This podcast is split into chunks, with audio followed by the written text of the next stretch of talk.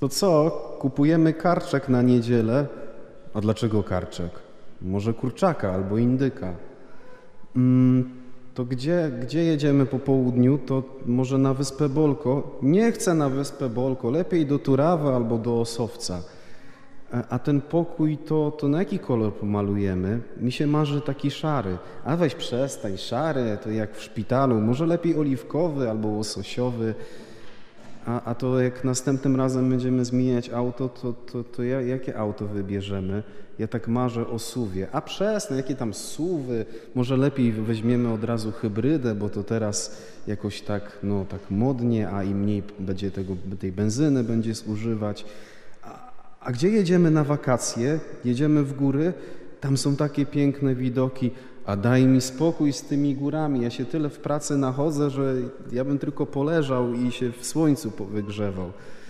I można by tak mnożyć do jutra różne dialogi. Dialogi pokazujące, że, no, że w życiu codziennym ciężko o jedność między nami. A jednocześnie chyba tak się zdarza, że nic tak nie boli jak brak jedności. Czasami tak jest, że przychodzi na nas jakieś doświadczenie choroby, przychodzi na nas jakiś trud życiowy, jakiś zakręt, ale wydaje się, że jednak największe cierpienie jest związane z brakiem jedności.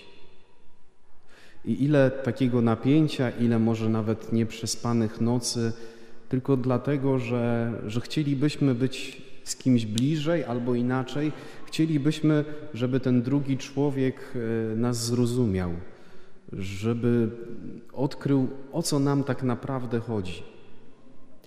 I kochani, nie łudźmy się, prawdziwa jedność jest zawsze darem. To nie jest zupełnie przypadek, że Pan Jezus pod koniec swojego życia, kilkanaście godzin przed tym, jak oddał swoje życie za nas, w 17 rozdziale Ewangelii Świętego Jana modli się modlitwą o jedność. Spraw Ojcze, aby byli jedno. Czyli jeżeli Jezus to robi w tym momencie, pokazuje, że Jemu bardzo zależy na tym, aby między nami była jedność i On o tą jedność Ojca prosi. I to jest też dobre pytanie, żeby zastanowić się, kiedy ja ostatnio prosiłem o jedność. Tak wprost, Panie Jezu, daj mi jedność z moją żoną. Panie Jezu, daj mi jedno, jedność z moim mężem. Panie Jezu, daj mi jedność e, z moim e, pracodawcą, z moim kierownikiem. Panie Jezu, daj mi jedność z moimi dziećmi albo z moją mamą. Panie Jezu, daj mi jedność z moim proboszczem. Kiedy ostatnio się modliłeś o jedność? Bo łatwo przychodzi wkurzać się, że ciężko jest się z kimś dogadać, ale właśnie wpaść na to, że jedność jest darem, o który powinniśmy zabiegać, jest już o wiele trudniejsze. I kochani, dzisiaj w drugim czytaniu, które jest fragmentem czwartego rozdziału listu do Efezjan, święty Paweł podpowiada nam, w jaki sposób możemy tą jedność między nami zdobyć. Tam jest takie piękne zdanie: Usiłujcie zachować jedność ducha dzięki więzi, jaką jest pokój. Czyli święty Paweł pokazuje, że tak naprawdę pokój służy jedności. Takim warunkiem brzegowym pokoju, to wszyscy chyba o tym doskonale wiemy, jest brak konfliktu, brak przemocy.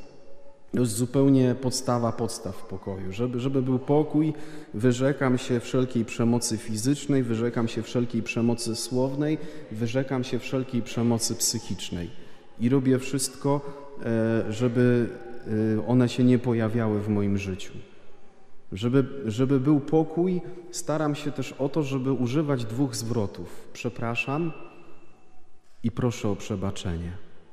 O ile słowo przepraszam jeszcze przez gardło nam przejdzie, o tyle przebacz mi, proszę Cię o przebaczenie jest jeszcze trudniejsze, ale jeszcze bardziej potrzebne, bo naprawdę o wiele łatwiej idzie się spać z takim przekonaniem, że poprosiłem kogoś o przebaczenie i ten ktoś mi go udzielił. Powiedział: Dobra, przebaczam Ci, bądź spokojny. To jest to, co możemy po ludzku zrobić, żeby współpracować z łaską Pana Boga, ale oczywiście w tym słowie pokój, którego używa święty Paweł, jest coś znacznie więcej niż tylko brak konfliktu i takie jakieś ludzkie ułożenie. Nie wiem, czy pamiętacie, kiedy Jezus przyszedł do wieczernika po swoim zmartwychwstaniu, to pierwsze słowa, które wypowiedział, brzmiały: Pokój wam. I zobacz, on jako pierwszy miał prawo do tego, żeby zrobić tym swoim uczniom e, kazanie. No przecież oni go zawiedli. On prawie trzy lata nad nimi pracował, żeby w tym najważniejszym momencie byli z nim. I on mógłby przyjść jako zmartwychwstały, wejść i powiedzieć: I co? I coście zrobili? Ale on nie wypomina, on, on nie wyrzuca im, tylko po prostu przychodzi i mówi: Pokój wam. I w tym pokoju, który ma dla nas Jezus Chrystus, jest coś znacznie więcej e, niż my po ludzku przeczuwamy i rozumiemy. Bo pokój, który chce dawać mi i Tobie Jezus, to jest taka głęboka świadomość tego, że jestem kochany, że cokolwiek dzieje się w moim życiu, jestem bezpieczny w rękach Ojca, który, który jest przy mnie, który mnie stworzył, który mi błogosławi. Pokój, który daje Jezus, to jest świadomość, że On dla mnie stał się człowiekiem, dla mnie cierpiał, dla mnie umarł i zmartwychwstał i jakiekolwiek toczę potyczki, małe bitewki, to wojna o moje życie jest wygrana. Więc ten pokój, który daje Jezus, ma w sobie coś z, z głębokiego poczucia bezpieczeństwa, ale tak naprawdę jest bardziej zbliżony do tego, co nazywamy zbawieniem, nowym życiem. I zobacz, w trakcie mszy świętej, świadomie lub nie, śpiewasz przed komunią Baranku Boży, który gładzisz grzechy świata, obdasz nas pokojem.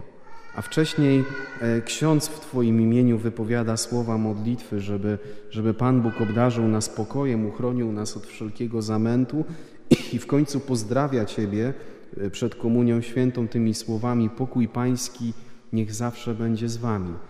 I uwaga, to nie jest tylko kultura, to nie jest tylko jakiś taki gest rytualny, ale to jest taki moment, że my z wiarą nawzajem sobie mówimy: Ja wierzę, że ten, który jest pokojem, może wejść na nowo w Twoje życie i może dać Tobie więcej, może wypełnić Ciebie swoim zbawczym pokojem. I e, dlatego Paweł mówi, że musimy, czy powinniśmy zabiegać o, o pokój, bo to będzie budowało jedność. Kiedy mam w sobie ten pokój, który daje Jezus, to ja naprawdę nie mam ochoty robić drugiemu człowiekowi wypominków, ja naprawdę nie mam ochoty wszczynać kolejnej kłótni, e, tylko jest we mnie coś zupełnie innego. Bo nawet jeżeli widzę, że, że ktoś obok mnie jest słaby i upada, to we mnie budzi się jeszcze większa czułość, współczucie i miłosierdzie. Usiłujcie zachować jedność dzięki więzi, jaką jest pokój. I zapraszam Cię do tego, kiedy próbujesz się modlić, kiedy przychodzisz na mszę świętą, żebyś nawet miał takie zawołanie w swoim życiu: Jezu, wypełnij mnie pokojem.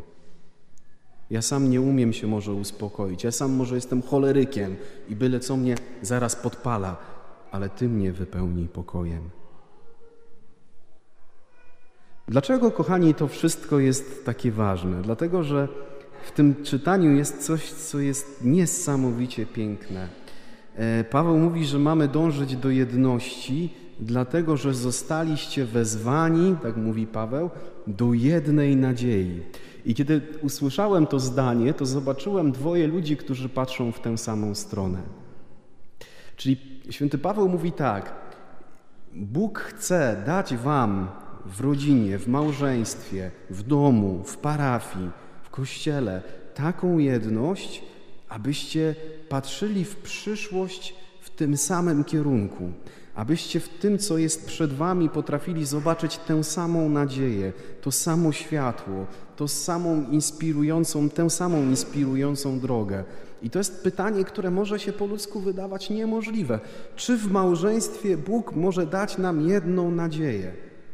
To znaczy, że podchodzimy do tego, co przed nami, z takim pokojem i z takim e, nastawieniem, że, że jesteśmy w tym naprawdę jedno. Czy Bóg może dać nam w rodzinie, właśnie takie serce, że będziemy mieli jedną nadzieję, mimo że jest kilkanaście, kilkadziesiąt osób. Czy to jest możliwe wreszcie, żeby Bóg dał nam w parafii jedną nadzieję, żebyśmy żyli spotkaniem z Bogiem, który wciąż jest przed nami, bo tak jak mówił ksiądz profesor Józef Tischner, chrześcijaństwo jest wciąż przed nami. Rozumiesz teraz cały taki zamęt i nieraz taką walkę o jedność, która toczy się między nami i w nas? Bo przeciwnik robi wszystko, żebyśmy nie mieli jednej nadziei, żebyśmy byli pogrążonymi w maraźmie i w smutku pesymistami, wyspecjalizowanymi w dawaniu dramatycznych diagnoz i ekspertyz związanych z rodziną, ze światem, ze stanem wiary. Ale to nie jest, kochani, Królestwo Boże. Królestwo Boże to jest Jezus Chrystus, który przychodzi do nas w blasku nadziei i który mówi, że nawet jeżeli czegoś dzisiaj nie rozumiemy i coś nas przerasta, to On będzie nam błogosławił w taki sposób i objawi swoją chwałę w taki sposób, e, że będziemy tym totalnie poruszeni i zainspirowani. Pan Jezus, kiedy modli się o jedność, to mówi: Ojcze, spraw, aby tak się zespolili w jedno, aby świat uwierzył, że Ty mnie posłałeś. Jesteśmy wtedy wiarygodni, kiedy jest między nami jedność. Jesteśmy wtedy zdolni do dawania świadectwa, kiedy naprawdę się nawzajem kochamy. I choć to po ludzku czasem jest bardzo trudne, a może i niewykonalne, to Bóg chce nam tego daru udzielić, obyśmy go ciągle pragnęli.